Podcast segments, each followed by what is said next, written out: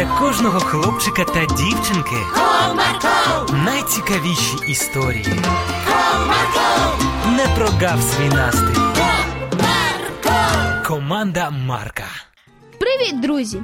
Минулого разу я розповідав вам історію про Дениса, його нову подругу Наталю. А ще про те, як вони біля під'їзду зустріли чоловіка, якому стало зле. Цікаво, що відбулося далі.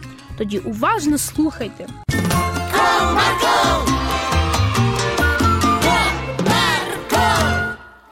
Тітка Наталя, Денис та незнайомець піднялися на шостий поверх. Саме там знаходилася квартира Наталі. Ось ми вже і на місці. Проходьте. Відчиняючи двері, сказала тітка Наталя. Як же у тебе гарно. Так, у вас дуже гарна і велика квартира. Ви що, сама живете тут? Так, батьки переїхали в іншу країну, а мені залишили квартиру. Молодці, ваші батьки.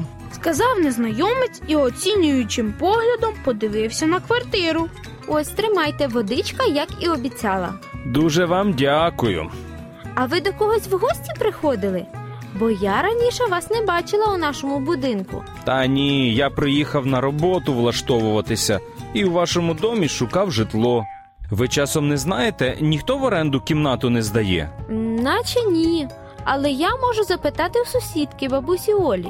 Вона живе одна, може, й здасть вам кімнату. Був би дуже вдячний вам.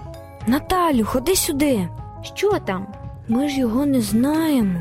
Може, не варто одразу до бабусі Олі йти запитувати, а раптом він обманює. Хтось, напевно, передивився телевізор. Я ж бачу, що він хороша людина. Добре, але потім не кажи, що я тебе не попереджав. Гаразд. А як вас звати? Повертаючись до незнайомця, запитала тітка Наталя. Мене звати Микола. Дуже приємно. А мене Наталя, а це мій друг Денис. До речі, ми саме збиралися до бабусі Олі занести їй продукти. Ходімо з нами. Заодно і запитаю за кімнату. Із задоволенням. Всі троє спустилися поверхом нижче і подзвонили у дзвінок. Хто там? Це я, Наталя, принесла продукти вам. Ой, а це хто? Це мій друг Денис. А цього чоловіка ми побачили біля під'їзду. У нього був приступ астми. З такими хворобами не жартують.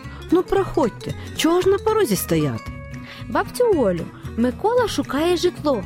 От я й вирішила у вас запитати, чи не здасте кімнатку? Ну я не знаю, я ж з ним не знайома. А раптом це шахрай якийсь. Та що ви? Тільки погляньте на нього, він не може бути шахраєм. Ну, гаразд, вмовила. Завтра можете в'їжджати, я підготую кімнату. Дякую вам. Одразу ж після роботи прийду. Бабусю Олю, будьте обережні, бо мені здається, що він нас всіх обманює. Сказав Денис і зібрався йти додому. Повернувшись до себе додому, він розповів про все татові. Тату, ми сьогодні з тіткою Наталею зустріли якогось дивного чоловіка. А з чого ти взяв, що він дивний? Він сказав, що він приїхав влаштовуватися на роботу, а речей з ним не було. Можливо, десь залишив? А ще він відмовився викликати швидку. Якось дивно дивився на квартиру Наталі та бабусі Олі. А хто така бабуся Оля? Це сусідка Наталі. Ми їй продукти сьогодні приносили і ліки. Зрозуміло. Можливо, тобі здалося? Можливо, і здалося, але я його непомітно сфотографував. Ти можеш на роботі дізнатися, хто він? Давай фото, спробую завтра дізнатися. Наступного дня тато перевірив фотографію і виявив, що цього чоловіка звати Кісльов Олег Анатолійович. От бачиш, я ж казав, що він якийсь дивний. Навіщо він сказав, що його звати Микола? Не знаю, зараз перевірю, бо і мені це дивним здається.